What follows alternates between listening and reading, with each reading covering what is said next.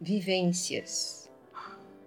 Expressões tristes, tensas, preocupadas, alegres, sorridentes, brincalhonas, interessadas, relaxadas, descontraídas. Olhe num espelho e observe.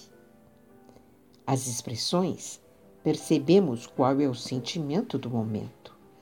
Analisando as expressões, aprendemos que também somos analisados.